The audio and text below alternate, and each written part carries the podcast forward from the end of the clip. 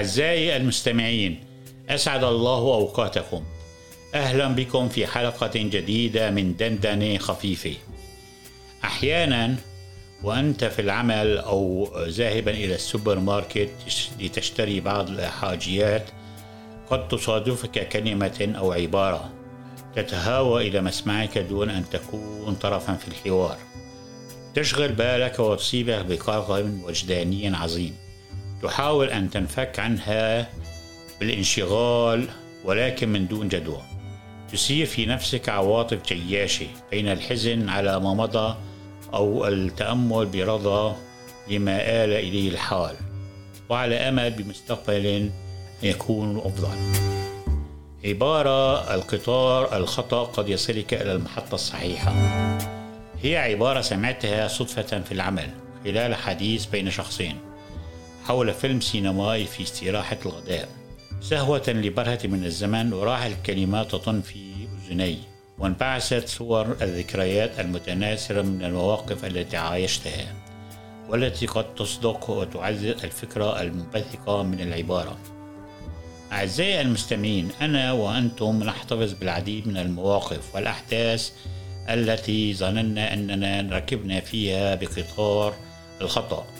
وإذ به يأخذنا للمكان الصحيح بتدبير إلهي عظيم.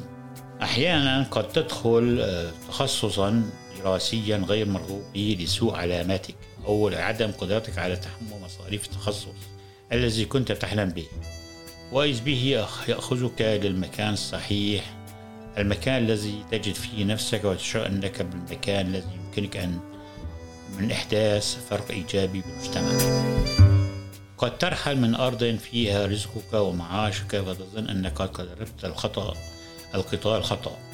وما أن تصل إلى المكان الجديد وإذ تنفتح لك المخاليق.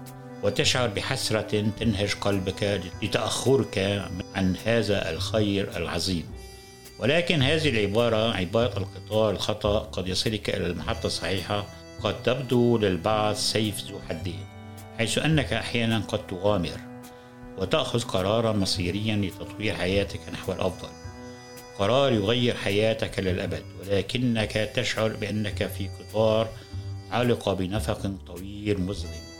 لا تعلم متى ينجلي الظلام والوقت يمضي بسرعة والعمر يمضي وأنت عالق بهذا القطار.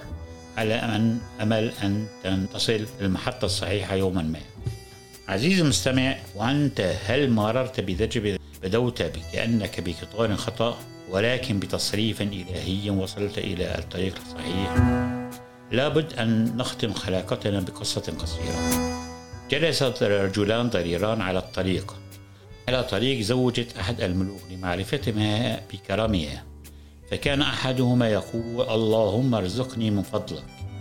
وكان الآخر يقول اللهم ارزقني من فضل الملك. وكانت الملكة تعلم بذلك عنهما وتسمع فكان ترسل لمن طلب فضل الله درهمين ولمن طلب فضلها ترسل له دجاجة مشوية في جوفها عشرة دنانير. فكان صاحب الدجاجة يبيع الدجاجة لصاحب الدرهمين بدرهمين كل يوم وهو لا يعلم ما في جوفها من دنانير. ومكث على هذه الحال عشرة أيام متوالية ثم أقبلت الملكة عليهما وسألت طالب فضلها أما أغناك فضلنا؟ قال وما هو؟ قالت مائة دينار في عشرة أيام. قال لا بل الدجاج كنت أبيعها لصاحبي بدرهمين. فضحكت وقالت طلبت من فضلنا فحرمك الله وذلك طلب من فضل الله فأعطاه الله وأغناه.